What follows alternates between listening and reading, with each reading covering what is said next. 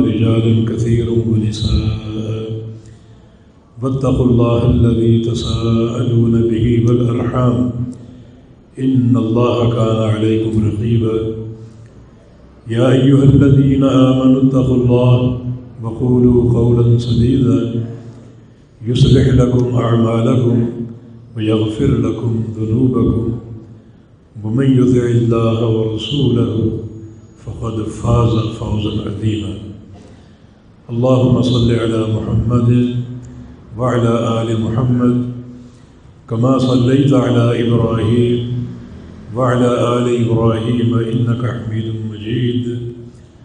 اللهم بارك على محمد وعلى آل محمد كما باركت على إبراهيم وعلى آل إبراهيم إنك حميد مجيد. سبحانك لا علم لنا إلا ما علمتنا إنك أنت العليم الحكيم. رب اشرح لي صدري ويسر لي أمري واحلل عقدة من لساني يفقه قولي. لقد قال الله سبحانه وتعالى بعد أعوذ بالله من الشيطان الرجيم من همزه ونفخه ونفسه بسم الله الرحمن الرحيم إن في خلق السماوات والأرض واختلاف الليل والنهار لآيات لأولي الألباب الذين يذكرون الله قياما وقعودا وعلى جنوبهم ويتفكرون في خلق السماوات والأرض ربنا ما خلقت هذا باطلا سبحانك، فقنا عذاب النار.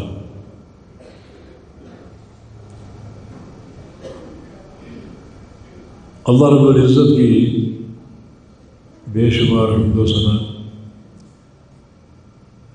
اور اس کے رسول سید والد آدم، حبیب اللہ اور خلیل اللہ، محمد ابن عبداللہ صلی اللہ علیہ وسلم کی ذاتی اقدس پر ان گنت درود و سلام کے بعد۔ اللہ تعالیٰ کے ذکر کے عنوان پر ایک بڑا ہی پر مغز اور مدلل خطاب آپ سن رہے تھے۔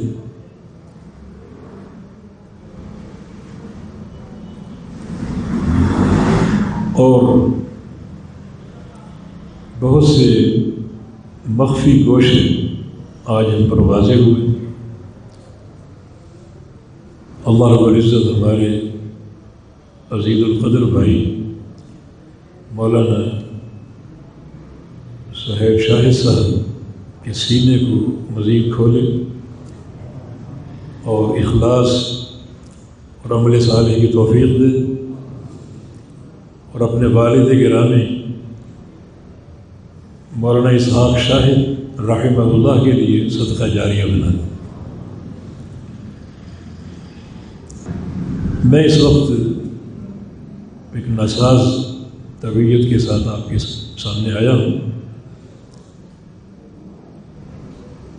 جو موضوع آپ نے رکھا ہے اللہ تعالیٰ کی معرفت، یہ بڑا ہی وسیع اور طویل موضوع ہے۔ کسی تمہید کے بغیر اور اختصار اور طبیعت کو سامنے رکھتے ہوئے دو چار باتیں آج عرض کر دیتے ہیں۔ تفصیل کسی اور وقت کے لیے انشاءاللہ۔ اللہ تعالیٰ کے معرفت کی بات ہو، تو اس ذات کا علم اور اس کی معرفت کا بنیادی فائدہ جو ہے، وہ اس کی توحید کی معرفت۔ فعلم انہ لا الہ الا اللہ بستغفر لذنبک۔ پہلے جانو اور پہچانو لا الہ الا اللہ۔ یہ ایک اول واجب ہے۔ تم کو اول فریضہ۔ کہ سب سے پہلے پہچانو اور جانو، لا الہ الا اللہ۔ مستقفل ذنبک اور پھر اپنے گناہوں سے استغفار کیجیے۔ لیکن لا الہ الا اللہ کی معرفت کے بغیر استغفار کا فائدہ نہیں ہے۔ اللہ تعالیٰ نے استغفار کی مثال دی۔ کیونکہ استغفار وہ عمل ہے جو اللہ تعالیٰ کو سب سے زیادہ پسند ہے۔ اللہ افراح بطوبت عبدہ۔ ہی اللہ تعالیٰ سب سے زیادہ خوش کب ہوتا ہے؟ جب اس کا بندہ توبہ اور استغفار کرے۔ تو یہ عمل بھی لا الہ الا اللہ کی معرفت کے بغیر قبول نہیں ہوگا۔ استغفار قبول نہیں ہوگا، توبہ قبول نہیں ہوگی۔ گو ہمیں توبہ اور استغفار سے بڑی خوشی حاصل ہوتی ہے۔ یہ مد یدہ بل یتوبہ مسیح النہار۔ رات چڑھتی ہے تو اللہ تعالیٰ اپنے ہاتھ پھیلا دیتا ہے۔ تاکہ دن کے اجالے میں گناہ کرنے والے رات کو چھپ کر توبہ کریں۔ اللہ رب العزت کے لیے مثال نہیں ہے، لیکن ہاتھ کا پھیلانا، یہ اس کے شوق اور اس کی خوشی کا ایک اظہار ہے۔ دنیا میں ہم اپنے بیٹے کو دیکھتے کسی پیاری ہستی کو دیکھتے ہیں، تو باہیں پھیلا کر اسے اپنے قریب کرتے ہیں اور چمٹا لیتے ہیں۔ اللہ تعالیٰ کا ہاتھ پھیلانا اس کی حکمت وہی جانتا ہے۔ لیکن ظاہری معنی یہ ہو سکتا ہے کہ اس کی خوشی اور محبت اور اس کا شوق اور اس کی فرحت کہ رات بھر ہاتھ پھیلائے رکھتے اور اتنا ہی نہیں۔ بلکہ جب رات کا آخری، تیسرا پہر باقی بچتا ہے۔ یم دل و رقن الاسماء دنیا اللہ رب العزت آسمان دنیا پر نزول فرماتا ہے۔ حین یبقا من اللیل ثلث۔ جب رات کا آخری، تیسرا پہر باقی بچتا ہے۔ کیوں نزول فرماتا ہے؟ اپنے بندوں کو بخشنے کے لیے۔ فجر کے طلوع ہونے تک گزارتا ہے۔ حل میں مستقفل فاغفر اللہ حل من طائب فاتوب عليه حل من مسترد فارزقه۔ حل من مستشف فاشيه کہ کوئی بندہ مجھ سے گناہ بخشوانا چاہے۔ تو مجھ سے اٹھ کر توبہ کر لو استفار کر لو۔ میں تمہارے گناہوں کو بخش دوں کوئی بندہ شفا کا طالب ہو، تو مجھ سے شفا طلب کر لو، میں شفا عطا فرما دوں اور کوئی بندہ رزق، روزی کا طالب ہو، تو مجھ سے روزی مانگ لو، میں روزی عطا فرما دوں تو یہ مزید اس کے اسی شوق اور خوشی کا اظہار ہے۔ کہ پورا آخری تیسرا پہر آسمان دنیا پر نزول فرما کر فجر کے طلوع ہونے تک ہوا اور سم سم یسعد۔ جب فجر طلوع ہوتی ہے تو پھر وہ اپنے عرش پہ چڑھ جاتا ہے۔ تو اتنا قیمتی عمل۔ فرمایا کہ اگر لا الہ الا اللہ کی معرفت نہیں ہے، تو یہ عمل بھی قابل قبول نہیں۔ پہلے اس کلمے کو پہچانو جو توحید کے رموز ہیں، ان کو حاصل کرو، اس کے بعد توبہ استفار کرو۔ اگر اس کلمے کی معرفت کے ساتھ تو میری طرف آ گئے اور میری توحید کو پہچان لیا۔ اب ایک بار کا استفار تمہاری زندگی کے سارے گناہوں کا کفارہ بن جائے یبن آدم، لو بلغت ذنوبك عنان السماء ثم استغفرتني اغفرن لك على ما كان منك ولا ابالي اے آدم کے بیٹے، تیرے گناہ اگر آسمانوں کو چھونے لگے اور تو ایک بار استغفار کر لے۔ بڑے سچے دل کے ساتھ اور معرفت توحید کی اساس پر۔ تو ایک بار کے استفار سے میں تیرے سارے گناہوں کو بخش دوں گا اور مجھے کوئی پرواہ نہیں۔ علامہ کان کا جیسے بھی گناہ، سب معاف کر ایک بار کے استفار سے۔ لیکن شرط وہی ہے کہ فعلم لا الہ الا اللہ۔ پہلے اس کلمے کو پہچانا اس کلمے کا علم کیا ہے؟ وہی جو ابو جہل سمجھا تھا۔ آج سو سو سال کے عبادت گزار اس کلمے کے صحیح فہم سے قاصر اللہ تعالیٰ کی معرفت سے دور ہیں اور روز افزوں دور ہوتے جا رہے ہیں۔ ابو جہل کیا سمجھا قرآن نے اس کے فہم کا ذکر کیا۔ اجاعل الہ واحد کہ تم نے جو دعوت پیش کی پور لا الہ الا اللہ کی۔ اس کا معنی یہ ہے کہ کہ الہ صرف ایک ہی۔ تم نے تو اس دعوت کے ذریعے یہ سارے جو الہ ہیں، ختم کر کے ایک الہ کی دعوت دی۔ یہ اس کا فہم تھا۔ اور قرآن نے اس فہم کو رد نہیں کیا، فہم صحیح تھا، قبول نہیں تھا۔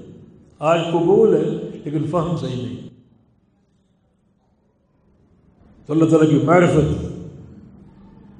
کا یہ پہلا ایک زینہ سمجھ لیجیے ایک اساس سمجھ لیجیے بڑا یہ بھاری کلمہ ہے۔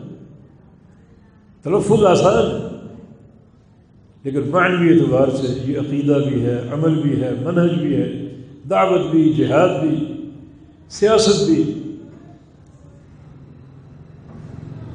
ہر مملکت اور ریاست کی اساس بھی۔ اور صحیح فہم سے پڑھ لو، سفیان صحیح رحمۃ اللہ کا قول ہے کہ لئی سا شعیل اقطع ظاہر ابلیس من قول لا الہ الا اللہ۔ جو کلمہ لا الہ الا اللہ ہے، یہ کلمہ وہ کلمہ ہے جو سب سے زیادہ ابلیس کی کمر توڑنے والا ابن قیم فرماتے ہیں کہ ایک بار آپ یہ کلمہ پڑھیں تو گویا آپ نے ابلیس کی پشت پر ایک کوڑا برسا دی بڑا بوجھ اور وزنی کوڑا۔ اور بار بار بڑھ کر آپ اس خبیز کی کمر توڑ دیں اس کو بچھاڑ دیں وہ کوڑے کھا کھا کر ماندہ ہو کر گر جائے گا آپ غالب ہوں گے، وہ مغلوب ہوں گے۔ اس کی جو تدلیل کی تاثیر ہے، وہ ختم ہو جائے گی۔ مان پڑ جائے گی۔ یہ کلمہ لا الہ الا اللہ کی قوت وہ جو نبی اسلام کی حدیث ہے کہ ان المؤمن یندی شیطان ہو کما یندی عہد حکم بحیر ہو سفر کہ ایک مومن اپنے شیطان کو تھکا مارتا ہے۔ جیسے تم لوگ سفر میں اپنی سواری کو تھکا دیتے سواری کب تھکتی ہے؟ جب آپ مستقل اس پر سوار رہیں، سفر جاری رکھیں، اس کو آرام کا موقع نہ دیں۔ تو ایک بندہ مومن اپنے شیطان کو تھکا دیتا ہے کثرت ذکر سے۔ سبحان اللہ کہے گا، ایک کوڑا شیطان پر پڑے گا الحمد للہ کہے گا، دوسرا کوڑا اور لا الہ الا اللہ سب سے بھاری کوڑا۔ یہ کوڑے کھا کھا کر شیطان باندھا ہو کر گر جائے گا۔ یہ کلمہ لا الہ الا اللہ۔ اس کی معرفت کے بغیر اللہ تعالیٰ کی معرفت کا کوئی معنی نہیں۔ ہر دعویٰ جھوٹا۔ یہ ایک اصل اصول سمجھ لیجیے ایک اساس سمجھ لیجیے پورے دین کی۔ کہ سب سے پہلے فعلم انہ لا الہ الا اللہ۔ سب سے پہلے اہتمام اس کلمہ لا الہ الا اللہ کا کرو۔ شیطان غافل نہیں۔ جب ہم نے اس کلمے کی دعوت پیش کی، تو شیطان اسی دعوت کو لے کر ہم پر وار کر دیا۔ اور اس نے بڑے بڑے لوگوں کو الجھا کے رکھ دیا۔ ان کی توجہ اس کلمے کے فہم پر نہیں ہے۔ ان کی توجہ اپنی خود ساختہ شعبہ بازی پر۔ کلمے کا ذکر، اجتماعی ذکر، حلقے بنا کر ذکر، بتیاں بجھا کر ذکر۔ اور ذکر ایسے طریقے سے کرو کہ ناک ناک سے آواز نکالو۔ اور پھر ناک میں سانس کو روکو۔ پھر اللہ کی ضرب اپنے سینے پر مارو۔ بس لوگ انہی شعبدہ بازی میں کھو گئے۔ معنی کیا ہے؟ مفہوم کیا ہے؟ کیا اس میں منحج ہے؟ کیا اس میں دعوت ہے؟ یہ اعظم الشہادہ جو ہے، کیا اس کے تقاضے ہیں؟ کسی کو کوئی فکر نہیں، کوئی توجہ نہیں۔ بعض نے تک کرنے کی تفریح کر دی کہ پورا لا الہ الا اللہ بڑا بھاری ذکر ہے۔ اس کو دو حصوں میں بناؤ۔ سال چھ مہینے صرف لا الہ لا الہ۔ لا لا الہ لا الہ پھر اگلے سال چھ مہینے، الا اللہ الا اللہ الا اللہ۔ نہ لا الہ کا کوئی معنی نہ الا اللہ کا کوئی معنی شیطان بھرپور مقابلہ کر رہا ہے کہ تم یہ کلمہ پڑھ کر میری کمر توڑنا چاہتے ہو؟ میں تمہاری کمر توڑوں۔ تمہیں اصل فہم سے دور کر دوں۔ اب فہم پر کسی کی توجہ نہیں۔ توجہ ہے تو انشور واضح۔ لا الہ الا اللہ تو عام لوگوں کا ذکر خاص لوگوں کا ذکر الا اللہ ہے۔ اور خاص الخاص لوگوں کا ذکر اللہ ہو ہے۔ اور اس سے بھی جو اخص لوگ ہیں، ان کا ذکر ہو ہو ہو ہے۔ تاکہ کلمہ ختم ہو جائے۔ زبانوں پر وہ الفاظ جاری ہو جائیں جن کا دین سے کوئی تعلق۔ تو جو معرفت الہی کی اساس ہے، وہ اپنے کھو دی۔ یہ شیطان کی تجویز ہے، جس نے بندوں کو بے تحاشا گمراہ کر کے چھوڑ دی اس فرمان پر توجہ نہیں فعلم انہ لا الہ الا اللہ۔ پہلے اس کرنے کو پہچانو۔ باقی عمل ہے استفار ہے، نماز ہے، روزہ وہ اس کے بعد۔ پہلے اس کلمے کی معرفت حاصل کرو۔ تو اللہ تعالیٰ کی معرفت کی جو بات ہوگی، تو اس معرفت کی اساس جو ہے وہ عقیدہ توحید ہے۔ کہ اللہ تعالیٰ ایک ہے۔ وحدہ لا شریک اللہ یہ موضوع انتہائی پیارا اور محبوب موضوع ہے۔ کیونکہ اس علم کا معلوم اللہ کی ذات ہے، اللہ تعالیٰ کی معرفت اللہ تعالیٰ کی معرفت کا حصول جو ہے، وہ سب سے زیادہ جس توحید پر قائم ہے، وہ توحید اسماء و صفات ہے۔ اللہ تعالیٰ کے پیارے پیارے نام اس کی پیاری پیاری صفات اور اس کے پیارے پیارے افعال، مبارک افعال، جو اللہ تعالیٰ کے لیے مخصوص ہے ان سے تعلق جوڑو۔ وہ تعلق جو ہے، اللہ تعالیٰ کی معرفت کو ممکن بنائے گی۔ اسماء صفات کے ساتھ جو تعلق ہے اس کی دو قسمیں بنا لیجیے ایک قسم مطلوب ہے، دوسری ممنوع ہے۔ مطلوب کیا ہے؟ اللہ تعالیٰ کو پہچانو، اس کی ذات کو اور اس کے نام اور اس کی صفات کو۔ ذات کو پہچانو۔ کہ اس کا وجود پر حق ہے جس کے لیے کتاب و سنت، بطور دلیل اور شاہد کے ہمارے سامنے موجود۔ کچھ لوگ کوشش کرتے ہیں کہ اللہ تعالیٰ کے وجود کو عقل سے ثابت کریں۔ مگر خالق کے کائنات کی اپنے وجود کے اس بات کے لیے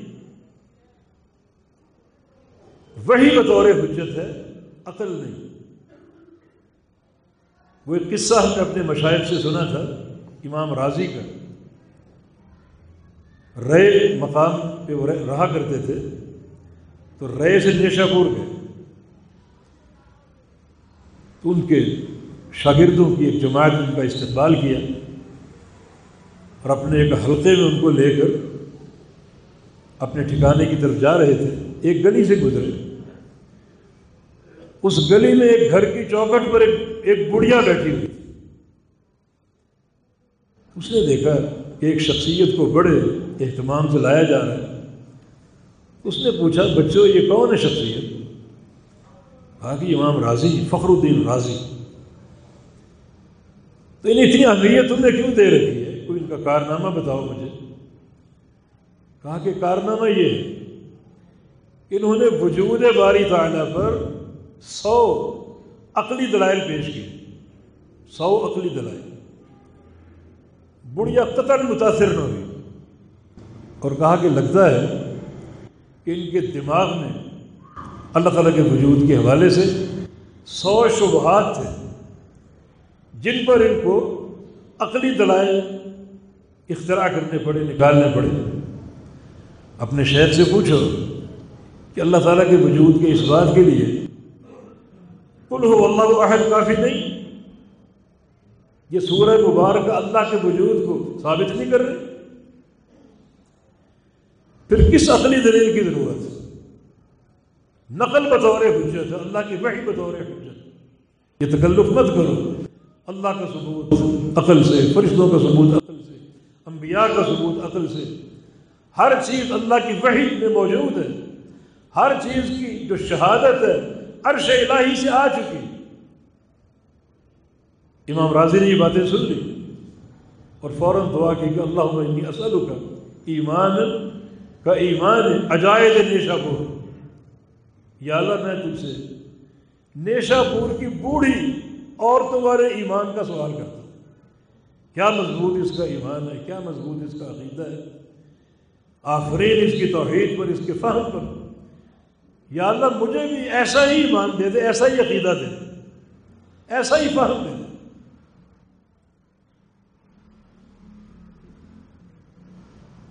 تو عرض کرنے کا مقصد صرف یہ ہے کہ جو معرفت کا محور ہے، وہ اللہ رب العزت کے مبارک نام، مبارک صفات اور مبارک افعال ہے ہم نے دو قسمیں بنائی، اسماء و صفات کے حوالے سے۔ ایک مطلوب اور ایک ممنوع۔ مطلوب کیا ہے؟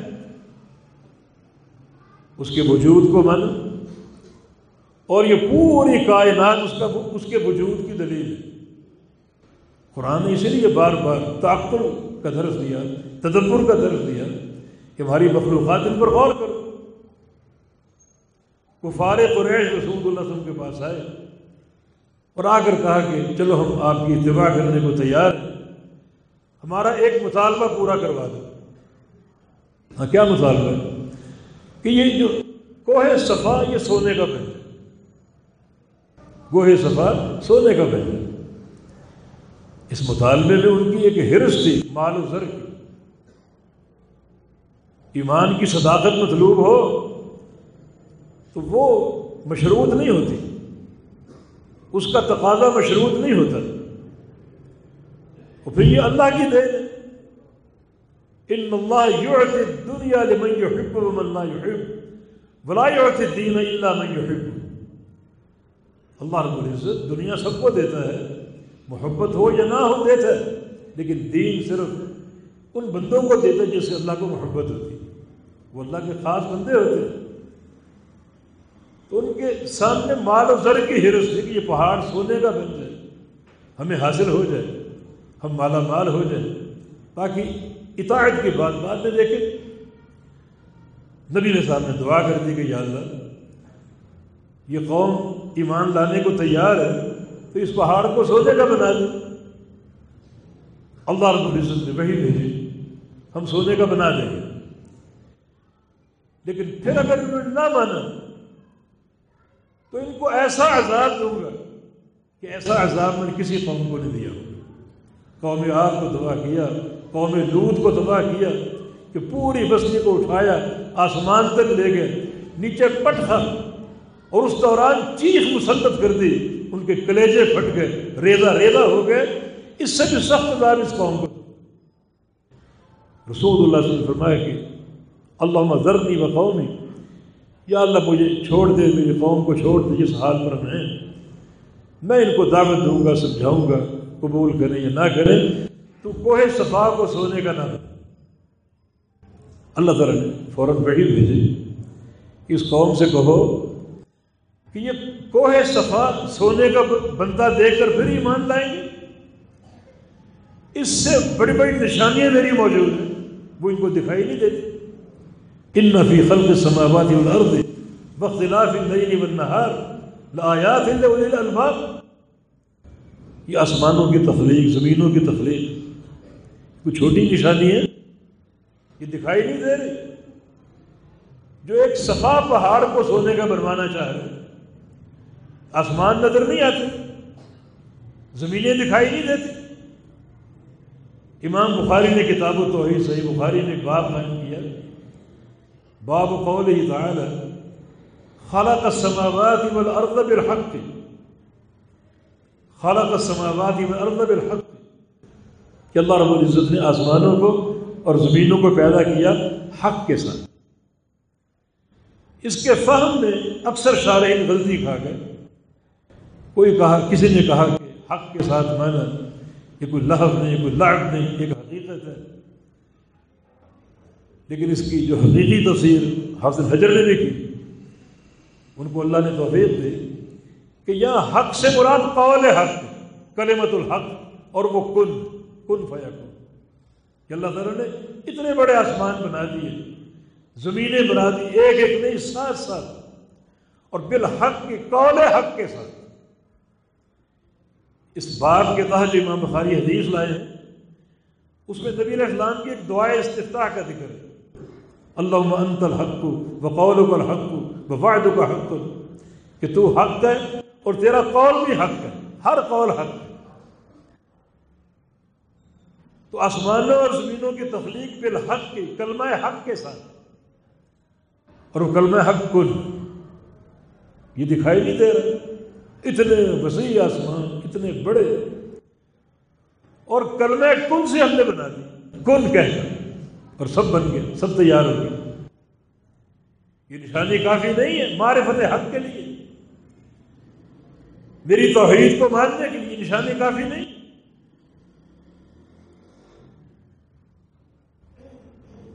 اور ابھی مجھ سے قبل ذکر ہو رہا تھا کہ سب سے بہترین ذکر قرآن پاک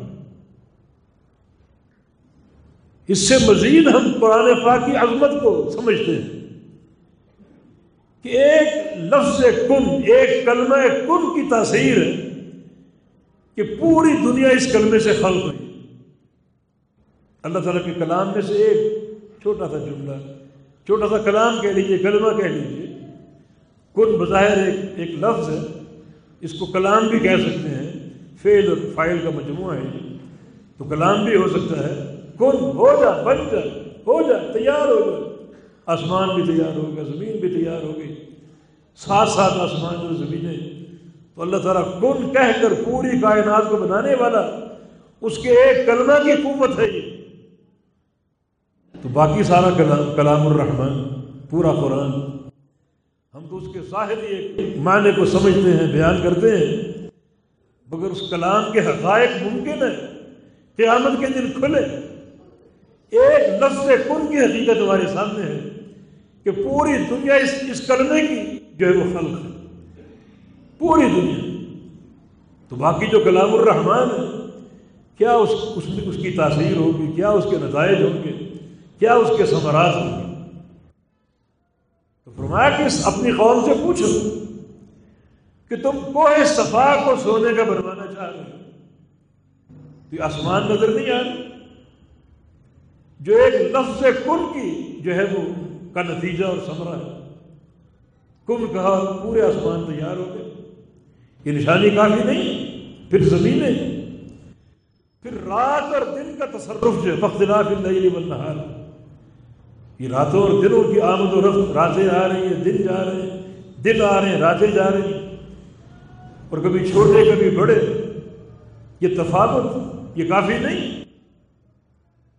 یہ پورا نظام ایک ترتیب اور نظم کے ساتھ چل رہا ہے۔ کسی کمی بیشی کے بغیر، کسی تفاوت کے بغیر، یہ تمہیں دکھائی نہیں دے رہا۔ دراصل زمین جو ہے، وہ سورج کے ارد گرد چکر لگاتی ہے۔ بڑی تیزی کے ساتھ۔ اس تیزی میں حکمت ہے۔ اگر یہ زمین کی گردش نہ ہو، تو سورج کی تپش پوری کائنات کو جلا جائے یہ تپش اللہ کا، یہ جو گردش ہے زمین کی، اللہ کا ایک نظام ہے۔ اس نظام کے تحت سورج کی ایک مناسب حرارت ہے۔ گرمی بھی ہے، سردی بھی ہے، راتیں چھوٹی، بڑی، دن چھوٹے، بڑے۔ یہ تفاوت اللہ تعالیٰ کی بڑی عظیم نشانی ہے۔ عظیم الشان نشانی۔ جس کے حقائق تم پھیلاؤ اور غور کرو۔ تمہاری عقلیں جو ہیں وہ معاف ہو جائیں۔ اور تم نتیجے تک نہ پہنچ سکو۔ یہ رب کائنات کی قدرت۔ اس قدرت پر ایمان لاؤ۔ تو اللہ تعالیٰ کو نشانیوں سے پہچان۔ ویسے تو کلام حق آپ کے سامنے موجود ہے۔ اللہ تعالیٰ کے اسما بھی بیان ہے صفات بھی بیان ہے افعال بھی بیان ہے نبی اسلام کے حدیث کا ایک ذخیرہ آپ کے سامنے۔ اتنا اگر کافی نہیں ہے تو پھر یہ تلائل قدرت آپ کے سامنے ہے آسمان آپ کے سامنے، زمینیں آپ کے سامنے۔ قرآن پاک نے کئی مخلوقات کا حوالہ دیا۔ افلائی ادلیبی نے کئی بخور تک ویل سمائی کئی پر افڑ ویل جبال کئی پر مصیبت ویل الارض کئی پر سوتے ہیں وہ شمس و دہا بالخمر اذا تلاہ والنہار اذا جلاہ اللہ تعالیٰ کی مخلوقات کا ذکر ہے راتوں کا ذکر، دنوں کا ذکر سورج کا ذکر، سورج کی دھوپ کا ذکر، رات کی تاریکی کا ذکر، نفس انسانی کا ذکر۔ اللہ تعالیٰ کی مخلوقات نے ہر شے میں، ہر شے اللہ تعالیٰ کی دلیل قدرت ہے۔ اس کی معرفت، اس کے کلام سے حاصل کرو اور اس کی مخلوقات سے حاصل کرو۔ وہ ایک جاہلی شاعر تھا۔ نابغہ بن ربیع، زہیر ابن ربیع۔ جاہلی شاعر وہ مخدرمین میں سے ہے۔ بعد میں اس کی لمبی زندگی تھی۔ نبی اسلام کا اس نے دور بھی پایا اور اسلام قبول کیا۔ ایسے صحابہ کو مخدرم صحابہ کہا جاتا ہے۔ اس کا ایک شعر اللہ کے پیغمبر بھی بڑا پسند کیا کرتے تھے۔ وفی کل شعین لہو آیت تدل لہو واحد. ہر شہر میں ایک نشانی جو دلالت کرتی ہے کہ اللہ ایک ہے، اللہ ان کا خالق وہ آسمان ہیں، زمینیں ہیں، پہاڑ ہیں، ہوائیں ہیں، رات اور دن کا نظام ہے۔ درخت ہیں جماعت ہیں، انسان اور جن ہیں۔ ہر شہر میں یہ دلیل ہے، نشانی ہے کہ اللہ ایک اللہ ان کا خالق ہے۔ ہر شیخ نظام سے نمودار ہو رہی اور خالق ہوتا تو لازمن ٹکراؤ ہوتا۔ لفظ اللہ کے علاوہ کوئی اور بھی معبود ہوتا تو کائنات کا نظام مختل ہو جاتا، زمین، آسمان بگڑ جاتے ان میں فساد مپا ہو جاتا۔ لیکن کسی تفاوت کے بغیر، کسی فساد کے بغیر، کسی کمی بیشی کے بغیر اس نظام کا چلتے آنا، ابتدا سے اب تک اور قیامت تک، اس بات کی دلیل ہے کہ اللہ ایک ہے، وہ ان کا سانے ہے اور ان کا خالق ویسے کلام الرحمان کافی۔ جب آئے تھے نازل نبی رسول اللہ علیہ وسلم پر، ام المومن فرماتی ہے کہ نبی وسلم رات بھر نہیں سوئے۔ میں بستر میں داخل ہو گئی۔ اللہ کے پیغمبر بھی بستر میں داخل ہو گئے۔ اور کہا کہ عائشہ، آج مجھے اپنے رب کے ساتھ چھوڑ۔ مجھے اجازت دو کہ آج میں رب سے پوری رات راز و نیاز کروں۔ پھر آپ نے ایک مشکیزے سے وضو کیا اور مسلح کی پشت پر سوار ہو گئے۔ نوافل ادا کیے۔ اور جس حالت میں آپ ہوتے آپ کی آنکھوں سے آنسو جاری رہتے قیام میں آپ روئے، حتیٰ کہ آپ کا سینہ بھیگ گیا رکوع میں آپ روئے۔ حتیٰ کہ نیچے کی زمین بھیگ گئی، سجدے میں آپ روئے۔ حتیٰ کہ پیشانی کی جگہ پوری بھیگ گئی۔ نوافل سے فارغ ہوئے آپ لیٹے، دائیں کروٹ، پھر آپ روئے۔ حتیٰ کہ بلال حبشی آ گئے آپ کو نماز کے وقت کی اطلاع دینے کے لیے۔ انہوں نے دیکھا کہ اللہ کے پیارے میں گزار و گزار ہو پوچھا کہ یا رسول اللہ صلی اللہ آپ تو وہ ہستی ہیں جن کے لیے بشار نہیں بشار تھے بشار نہیں بشار یا پھر اللہ تقدم اللہ تعالیٰ نے آپ سے تمام اگلے پچھلے گناہوں کی بخشش کا وعدہ کیا۔ کون سے گناہ؟ کون سے گناہ کیا کوئی گناہ نہیں۔ لیکن جتنا بھی ایک انسان تقوا کا پہاڑ ہوگا اللہ کا اس کو قرب حاصل ہوگا اور اللہ کے خوف سے اس کا دل لبریز ہوگا، اتنا ہی وہ بہت سے ایسے اعمال کو گناہ تصور کرے گا جو گناہ نہیں۔ اب آپ کاروبار کر رہے ہیں، تو آپ کا دھیان کاروبار پر ہو۔ اس وقت ذکر اللہ تو نہیں کر سکتے۔ لیکن جو صالحین ہوتے ہیں، متقین ہوتے ہیں ان لمحات کو بھی بھاری سمجھتے ہیں کہ اللہ کا ذکر کیوں نہیں کیا۔ باتھ روم میں اللہ کا ذکر نہیں کر سکتے۔ پیارے باتھ روم میں جاتے، حمام میں جاتے، باہر نکلتے، غفران ہے کہ یا اللہ مجھے بخش یہ اس دعا کا کیا محل ہے؟ کہ وہاں اندر جتنے لمحات رہا، تیرا ذکر نہیں کر سکے۔ یہ ہیں وہ بعض غبار کی چیزیں جن کو صالحین محسوس کرتے تو رسول اللہ صلی اللہ علیہ وسلم فرمایا کہ آج میرے پروردگار نے مجھ پر وہ آیتیں نازل فرمائی ہے مجھے حکم دیا ہے کہ میں زمین و آسمانوں کی تخلیق میں تفکر کروں اور کثرت سے اس کا ذکر کروں۔ اور آپ نے فرمایا کہ جو بھی ان آیتوں کو پڑھے گا، وہ آسمانوں کو دیکھے، زمینوں کو دیکھ کر تفکر کرے۔ اللہ تعالیٰ کی قدرت اور اس کی توحید خالص کا نتیجہ نکالے۔ تاکہ اس کے دل میں توحید اور گہرائی سے پیوست ہو جائے۔ تاکہ اس عقیدے کی معرفت سے شرک کی دھجیاں نکل جائیں۔ اور اس کے دل میں ایک ایقان پیدا ہو، خالص توحید کا۔ جتنا قوت سے یہ تفکر کرے گا، اتنا یہ تفکر اور یہ شدت اس کی کامیابی پر منتظر یہ کلمہ لا الہ الا اللہ کی برکت ہے۔ اللہ تعالیٰ کی معرفت اس کلمے کی احساس پر یہ اس کی برکت۔ کیونکہ جب قیامت کا دن ہوگا تو اس کلمے کے تعلق سے اللہ تعالیٰ دو چیزوں کو تولے گا۔ آپ کے ڈیزائن حسنات ایک لا الہ کو، دوسرا عید اللہ۔ دونوں نیکی حالانکہ لا الہ میں نفی یہ کلمہ تنظیم ہے۔ نفی بھی اللہ تعالیٰ تولے گا۔ اللہ اس بات ہے۔ ایک اللہ کی عبادت، ایک اللہ کو سجدہ، ایک اللہ کے لیے قیام، ایک اللہ کے لیے فرار، ایک اللہ کے لیے ذبح کرنا، ساری باتیں ایک اللہ کے لیے۔ یہ اس بات ہی عقیدہ اس کا بدل تو ہوگا ہی ہوگا لیکن لا الہ یہ صحیح بخاری کی آخری حدیث ہے۔ کلی بتانے حبیب بتانے ادھر رحمان خفی بتانے اگر لسان ثقیل بتانے فلم ایزان سبحان اللہ بحمد ہی سبحان اللہ العظیم۔ یہ دو کلمے اللہ کے میزان پر بھاری ہوں۔ کون سے دو کلمے؟ ایک سبحان اللہ، دوسرا بحمد ہی اس کا معنی یہ بب حمد ہی کے ساتھ ساتھ سبحان اللہ کا بھی بدل ہوگا بب حمد ہی میں اس بات اللہ تعالیٰ اکیلا ہر حمد کا مستحق ہے۔ اکیلا، ہر حمد کا، ہر عبادت کا، ہر ذکر کا وہ اکیلا مستحق ہے۔ کیوں؟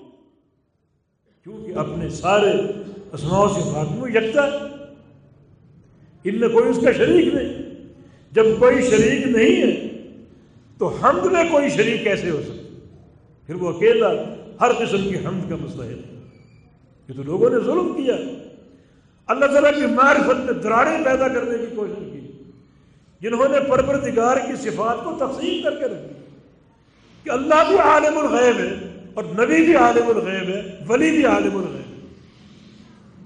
تو غیر اللہ کو اگر عالم الغیب بناؤ گے، تو اتنا وہ غیر اللہ حمد کا مستحق ہوگا ہم تقسیم ہو جائے۔ جبکہ اسلامی عقیدے کا آغاز جو ہے، وہ الحمد للہ رب العالمین سے ہے کہ ہر قسم کی حمد اللہ کے لیے۔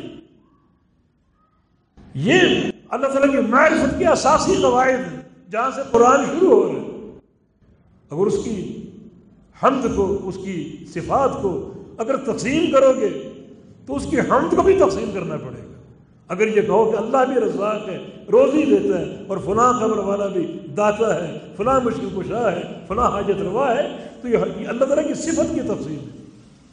پھر جس قدر وہ فلاں مشکل کشائی کرے گا، حاجت روائی کرے گا، اس قدر وہ بھی حمد کا مستحق ہوگا۔ پھر وہ خالص اللہ اللہ کے لیے کہاں گئی یہ عقیدہ کہاں گیا؟ جو اسلام کا پہلا تصور ہے جو اللہ کی معرفت کا ٹھوس ایک بنیاد ہے، آپ نے اسی کا گلا گھونٹ دیا، اسی کو تقسیم کر دیا۔ تو باقی جو عمارت ہے، وہ کہاں تعمیر ہوگی؟ کہاں تعمیر کرو گے اس کو؟ جبکہ خشتی اول ہی آپ نے ٹیڑھی کر دی۔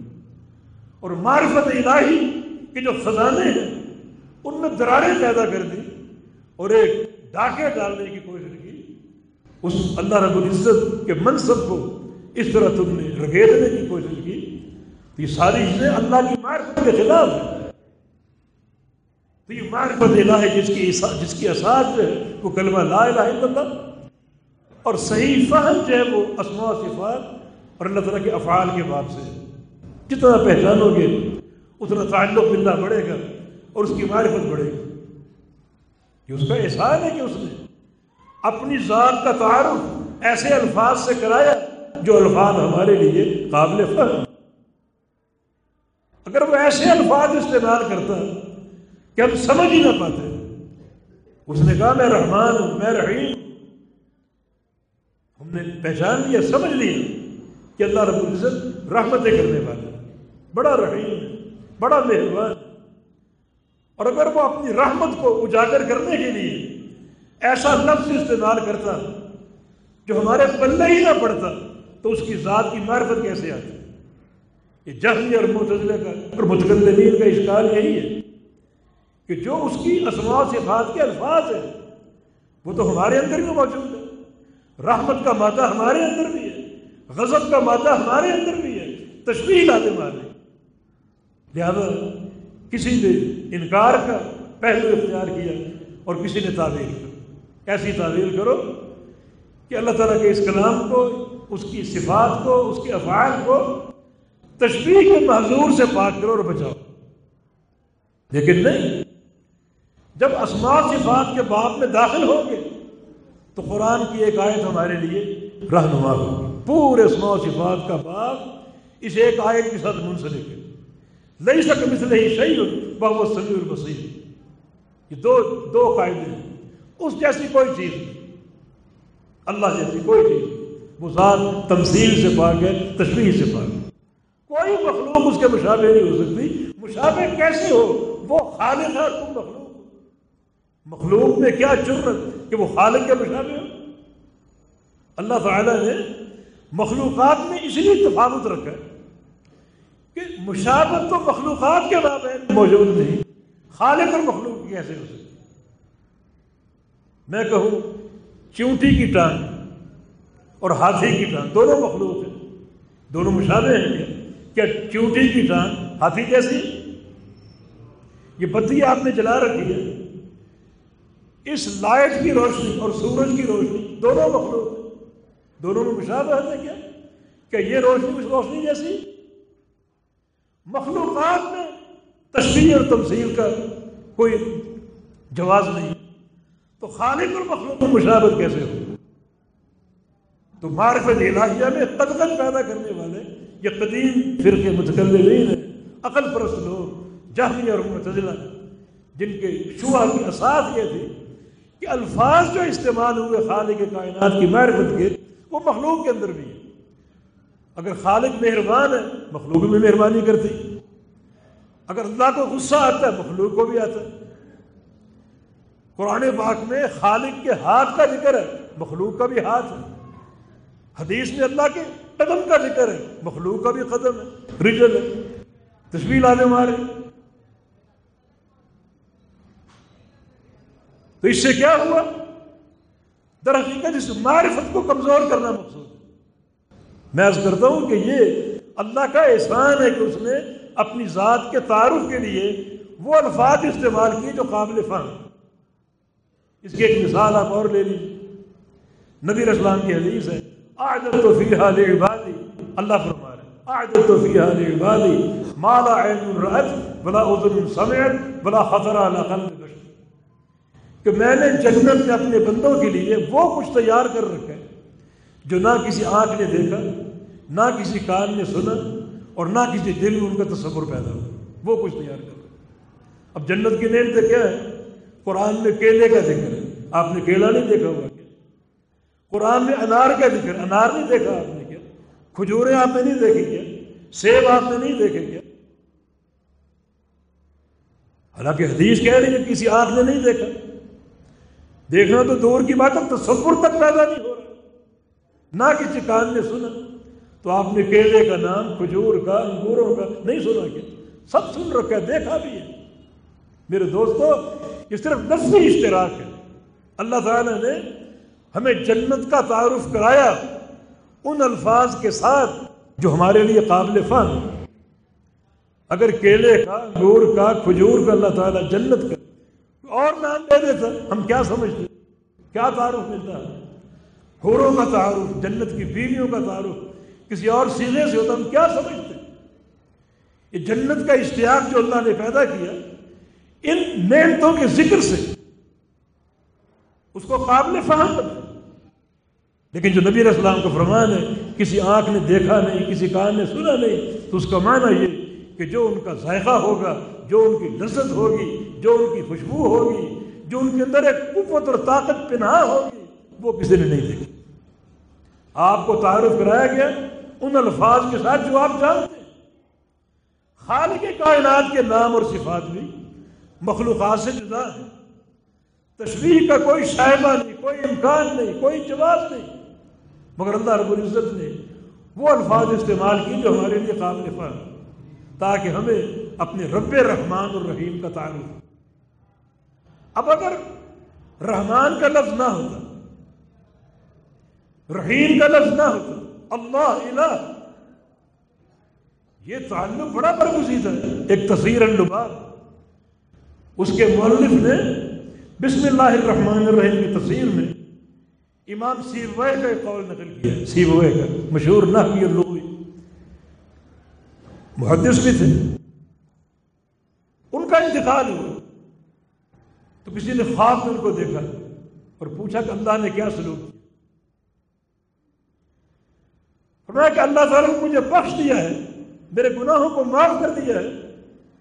میرے صرف ایک جملے کو قبول کر کے کہ میں نے لفظ اللہ کے بارے میں لکھا تھا کہ اللہ یہ علم الاعلان دنیا کے سارے ناموں میں سب سے بڑا نام۔ اللہ ایسا راضی ہوا دیکھو یہ مار کہ اللہ نے میرا حساب ہی نہیں دیا میرے سارے گناہ بخش دیے۔ صرف ایک جملے کو قبول کر کے کہ اللہ جو ہے یہ علم الاعلان اور یقیناً اللہ تعالیٰ نے اسلوب، کتاب و سنت دیا تاکہ ہمارے لیے قابل فہم۔ تو یہ فہم ایک عظیم شان نعمت عظیم شان نعمت۔ قرآن پاک کے تین مقامات ہیں جن کی ایک فضیلت اجاگر۔ کل اللہ واحد سورہ اخلاص۔ فرما کی صورت القرآن ایک تہائی قرآن کے برابر ہے۔ تین بار پڑھو وہ پورے قرآن کی تلاوت کا اجر۔ ایک تہائی قرآن کے برابر۔ ایک شخص نماز میں قرت کرتا سورہ فاتح اور قرآن پڑھتا لیکن اپنے قیام کا اختتام سورہ اخلاص سے کرتا دو طرح کے افراد موجود ہیں۔ ایک صحیح بخاری کی حدیث میں، ایک جامع ترمزی کی حدیث میں۔ نبی السلام نے فرمایا کہ پوچھو، ایسا یہ کیوں کرتا اپنی ہر فرد سورہ اخلاص پہ ختم کیوں کرتا تو اس نے کہا کہ انی محب ہوا مجھے اس سورت سے محبت ہے۔ اور محبت اس لیے اللہ صفت الرحمان کہ پوری سورت اول سے آخر تک رحمان کی صفات رحمان کی صفات۔ اور سورہ اخلاص میں تو اللہ رب العزت کی دو بنیادی صفات ایسی ہیں جو قرآن میں اور کہیں استعمال نہیں ہوئی، اور وہ صرف وہ دو نام ہی، دو صفات ہی پورے ناموں اور صفات پر جاری ہوتے ہیں۔ السمد اور الاحد الاحد اور السمد یہ پورے ناموں پر یہ منتبق ہوتے ہیں۔ اللہ تعالیٰ عہد ہے۔ کس چیز میں عہد ہے؟ اپنی ذات میں عہد ہے۔ رحمان ہونے میں عہد ہے۔ رحیم ہونے میں عہد ہے۔ جبار قہار ہونے میں عہد ہے۔ سمیع و بصیر ہونے میں عہد ہے۔ حی و قیوم ہونے میں عہد ہے۔ سارے نام گن جائیے۔ ایک عہد کا اطلاق تمام ناموں پر ہو رہے اور وہ سمجھ بھی ہے۔ سمجھ میں کمال کا معنی اللہ تعالیٰ کامل ہے کس چیز میں؟ اپنی ذات میں، صفات میں، اپنی احدیت میں، اپنی سمدیت میں، اپنے رحمانیت میں، رحیمیت میں، اپنی حیات میں، اپنی قیومیت میں۔ ہر چیز میں سمد ہے، کامل و اکمل ہے، اس کی ذات میں کوئی نقص نہیں۔ یہ فہم تو اب پہلے آنا چاہیے نا۔ اس فہم سے اگر سورہ اخلاص پڑھو گے، ہم توتے تو نہیں رٹ لیا کافی ہو گیا۔ بھائی اللہ تعالیٰ سے محبت، اس کی معرفت چاہتے ہو؟ تو کبھی بیٹھ کر سوچا آپ نے کہ چھوٹی سی صورت کا اتنا اجر کیوں ہے؟ ایک دہائی قرآن کے برابر کیوں ہے؟ اگر خالی کے کائنات سے محبت ہے، تو اس کے معنی کے سمندر میں ڈوب جاؤ۔ کیا اس میں علم ہے؟ کیا اس میں توحید ہے؟ کیا اس میں خالی کے کائنات کا تعارف ہے؟ کیا اس کی معرفت کے خزانے ہیں؟ وہ حاصل کرو علماء سے۔ تب اس معرفت کا حصول سمجھ میں آئے گا ہمارے لیے کہ آپ کو شوق ہے جستجو ہے۔ اللہ تعالیٰ کو پہچاننے کی جستجو آیت الکرسی پر کبھی غور کیا؟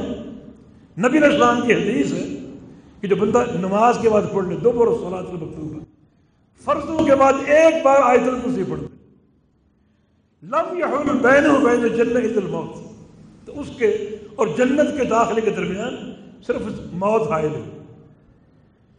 آیت الکرسی پڑھ کے وہ جنت ہی ہے۔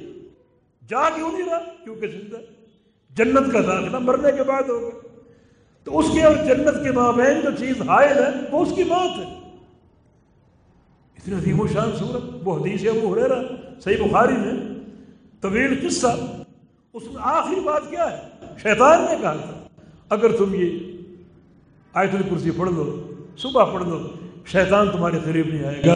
رات کو پڑھ لو، صبح تک شیطان تمہارے قریب نہیں آئے تو کبھی سوچا آپ نے زحمت کی کہ آیت الکرسی میں آخر کیا مفاہیم کا سمندر ہے، کیا معنی کیا اس میں علم ہے، کیا عقیدہ اس میں؟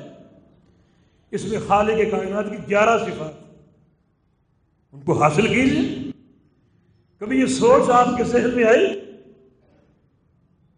اتنی فضیلت کیوں ہے؟ سورہ فاتح یہ آدم الصبر ہے۔ آپ نے وہی ابن قعب سے کہا تھا۔ کیا تم جانتے ہو؟ جو تمہارے جو تمہیں صورتیں یاد ہیں، ان میں سب سے بڑی صورت کون سی؟ عرض کیا کہ اللہ رسول عالم۔ یہ توازو ان کی۔ آپ نے پھر سوال کیا کیا تم جانتے ہو سب سے بڑی صورت کون سی؟ اللہ رسول عالم۔ لیکن تیسری بار پر عرض کیا کہ وہ وہ آیت وہ سورہ فاتحہ۔ وہ آیت الکرسی۔ الحمد للہ اللہ لا الہ الا القیم آیت الکرسی کے بعد۔ وہ آیت الکرسی تو اتنے فضائل جان دینے کے بعد ہم اس کے علم سے پیچھے کیوں اگر اللہ کی معرفت کا شوق ہے اور یقین کیجیے، یہ معرفت جو ہے سب سے بڑا سبب ہے اللہ تعالیٰ کے نظام اس کی محبت دیکھیں نبی السلام کی ایک حدیث ہے، جو بندہ سبحان اللہ الحمد للہ بلا اللہ، واللہ اکبر کہے شیخ البانی فرماتے ہیں کہ یہ حدیث مجھے اس کی صنعت واضح نہیں ہو رہی۔ تھی ایک راوی اس کا ترجمہ مجھے نہیں مل رہا تھا۔ تو میں متوقف تھا۔ اس کو صحیح کہا جائے یا صحیح، باقی صنعت صحیح تھی۔ جس راوی کے حالات مجھ سے اوجھل تھے۔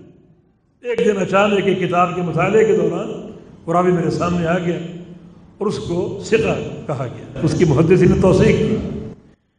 فرماتا ہے کہ میں سکتا شکر میں گر گیا اس حدیث کی صحت کے اس بات کے بعد وہ حدیث کیا ہے؟ جو بندہ سبحان اللہ کہے۔ اللہ تعالیٰ آسمان پہ فرماتا ہے صدقتا میرے بندے تو سچا ہے۔ الحمدللہ کہے صدقتا سچا ہے تو۔ لا الہ الا اللہ کہے صدقتا سچا ہے تو۔ اللہ اکبر کہے صدقتا سچا ہے تو۔ پورا ایک مکالمہ چل رہا ہے، خالق اور مخلوق کے مابین مخلوق اپنے اس فرش پہ اللہ کا ذکر کر رہے ہیں اور وہ ذکر ایسا ہے جو اللہ تعالیٰ کی معرفت کا عظیم خزانہ ہے۔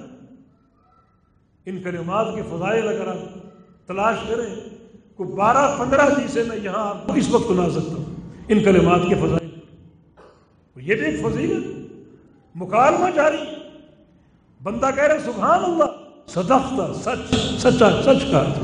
الحمد للہ صدقتا لا الہ الا اللہ صدقتا اللہ اکبر صدق اور بعض حدیث میں یہ دعا استفتاح کے طور پر بھی۔ نبی اسلام رات کا قیام شروع کرتے، بہت سی دعائیں پڑھتے۔ کبھی کوئی دعا، کبھی کوئی دعا، اور بعض اوقات یہ دعا پڑھتے، سبحان اللہ الحمد للہ بلا اللہ اللہ پر دس بار پڑھتے۔ اور اللہ تعالیٰ فرماتا میرے بندے مجھ سے کچھ مان بھی لے۔ کیا اللہ تعالیٰ کی معرفت کے خزانے اس نے پیش کیے؟ اور اللہ ایسا خوش راضی، میرے بندے کچھ سوال بھی کر لے کچھ مان بھی لے۔ آگے پھر سوال آ جاتا ہے۔ اللہ مغفر لی واف نہیں بہت نہیں بن سکتا اور یہاں اس حدیث میں بھی صدقتا صدقتا سچا ہے تو۔ پھر بندہ آگے اللہ تعالیٰ سے سوال کرتا ہے اللہ مغفر لی۔ اللہ فرماتا قد فعلت میں نے بخت دیا۔ اللہ عمر مرحمنی یا اللہ مجھ پر رحم فرما۔ اللہ فرماتا قد فعلت فرما دیا۔ وحدے دی مجھے ہدایت دے دے، قد فعلت ہدایت دے دی۔ ورزقنی روزی دے دے، قد فعل تو دے دی۔ مخالف اساس کیا ہے؟ اللہ تعالیٰ کی معرفت کے کلمہ۔ سبحان اللہ الحمد للہ ولا الہ الا اللہ، واللہ اکبر۔ ان کے معنی پر غور کرو تو معرفت کے خزانے آپ کے سامنے آئیں گے۔ لیکن عرض کرنے کا مقصد یہ ہے کہ ان اذکار کو معرفت سے آپ پڑھیں، فہم کے ساتھ پڑھیں۔ موضوع آپ نے اللہ کی معرفت رکھا تو معرفت تلفظ سے نہیں آتی، معرفت فہم سے آتی۔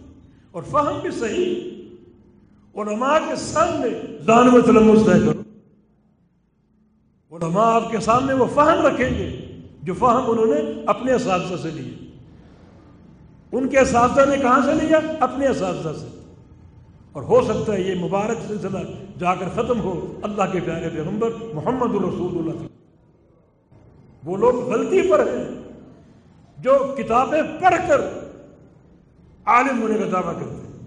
وہ ان کا اپنا فہم، وہ معتبر نہیں۔ فہم وہی معتبر ہے جو اپنے مشاہد سے آتے ہیں۔ ان مشاہد نے اپنے مشاہد سے لیا ہو۔ یہ ایک سلسلہ، ایک سند متصل اللہ کے پیغمبر تک جا رہی اس فہم کا کوئی مقابلہ نہیں۔ تو اللہ تعالیٰ کا ذکر اس معرفت کے خزانے کے ساتھ ہے۔ تو عرض کر رہا تھا کہ اللہ تعالیٰ کا احسان عظیم کہ اس نے اپنی ذات کا تعارف ان الفاظ سے کرایا، جو الفاظ لفظ مشترک ہے خالد اور مخلوق کے معاملے لیکن معنی نہیں۔ اللہ تعالیٰ مہربان مہربانی مخلوق بھی کرتے لیکن مشابت نہیں، کیوں؟ نہیں سکے مثل صحیح اس جیسی کوئی چیز نہیں، وہ تشبیح سے پاک پھر وہ کیسا مہربان ہے؟ جیسا اس کے لائق ہے۔ مخلوق کیسی مہربان، جیسی مخلوق کے لائق۔ تصویر نہیں صرف لفظ کا استعمال آپ کے فہم کے لیے اور لفظ بھی آ سکتا تھا۔ پھر آپ کیا سمجھتے اللہ تعالیٰ رحم کرنے والا، مہربانی کرنے والا۔ پھر اس کی جو مہربانی کے سمندر ہے جو کتاب و سنت میں بہا دیے گئے، ان کا تصور آپ کر سکتے ہیں۔ معرفت کو پھیلاؤ پھر۔ وہ کیسا رحمان ہے، کیسا رحیم ہے۔ ارحم الراحمین ہے وہ ارحم الراحمین لیکن معرفت کی ایک اساس اپنے اندر پیدا کرو۔ کیسا رحمان ہے، کیسا رحیم ہے۔ قیامت کا دن۔ اللہ تعالیٰ جہنمیوں کو جہنم میں ڈالے گا۔ نبی اسلام کے حدیث صحیح بخاری میں، رحمت کی وسیعت اللہ شہید اللہ فرمائے بھی رحمت ہر شہر پر وسیع اور حاوی اور ایک حدیث میں، رحمت سبقت غضب بھی۔ رحمت میرے غصے سے پہلے۔ پہلے رحمت کا معاملہ ہے، پھر غصے کا معاملہ۔ قیامت کا دن ہے، جہنمی جہنم میں ڈالے جائے اور جہنم چیخ رہی ہے۔ حل میں مزید حل میں مزید حل میں اور بھیج اللہ اور بھیج۔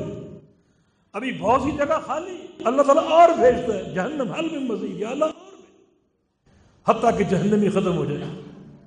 پھر اللہ کیا کرے گا؟ یزر قدم ہو اللہ تعالیٰ اپنا قدم مبارک جہنم میں ڈال دے گا۔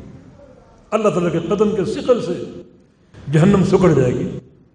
اور خالی جگہ پور ہو جائے گی، ختم ہو جائے گی۔ اب جہنم کہے گی قط قط عزت۔ یا اللہ تیری عزت کی قسم، بس بس۔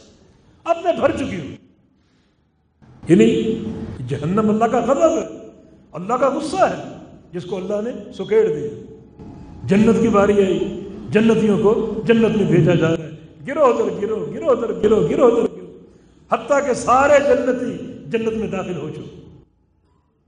اور بڑی جگہ خالی، بڑی جگہ خالی۔ سارے جنتی جو داخل ہوئے، تو کوئی دو سو گز کا پلاٹ ان کو نہیں دیا گیا۔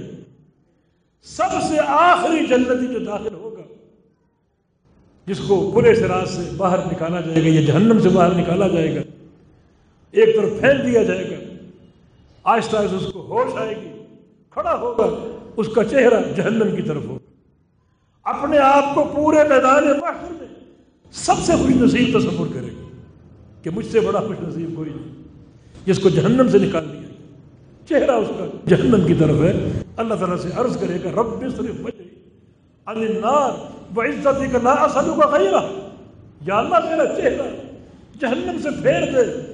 تیری عزت کی قسم اور کچھ نہیں مانگو اور کوئی سوال نہیں کرو اللہ تعالیٰ چہرہ پھیر دے۔ اس سے سمجھو قیامت کے دن خالق کائنات کی حیبت اپنی مرضی سے کوئی انسان اپنی گردن تک نہیں ہلا سکے۔ اللہ کے امر سے گردن گھومے گی وہ گردن پھری تو آگے جنت۔ بال قصہ طویل۔ جنت میں اس کو بھیج دی جاؤ جنت میں جاؤ۔ جنت میں جاؤ۔ جنت میں جا رہا ہوگا۔ حدیث کے الفاظ ہے یو خیر تو اس کے دل میں خیال آئے گا۔ کہ جنت تو بھر چکی مجھ سے قبل سارے جنتی جا چکے ہیں، ساری دنیا جا چکی ہے۔ میرے لیے کیا بچا ہو؟ جنت تو بھر چکی۔ واپس پلٹے گا یا رب ملان یا اللہ، جنت بھر چکی ہے۔ میں کہاں جاؤں؟ اللہ تعالیٰ فرمایا کہ جاؤ تم جنت میں جا کر دیکھو۔ پھر وہ کہے گا انہا ملان وہ تو بھر چکی، میں کہاں جاؤں؟ اللہ کہے گا، چلو تمنا کرو۔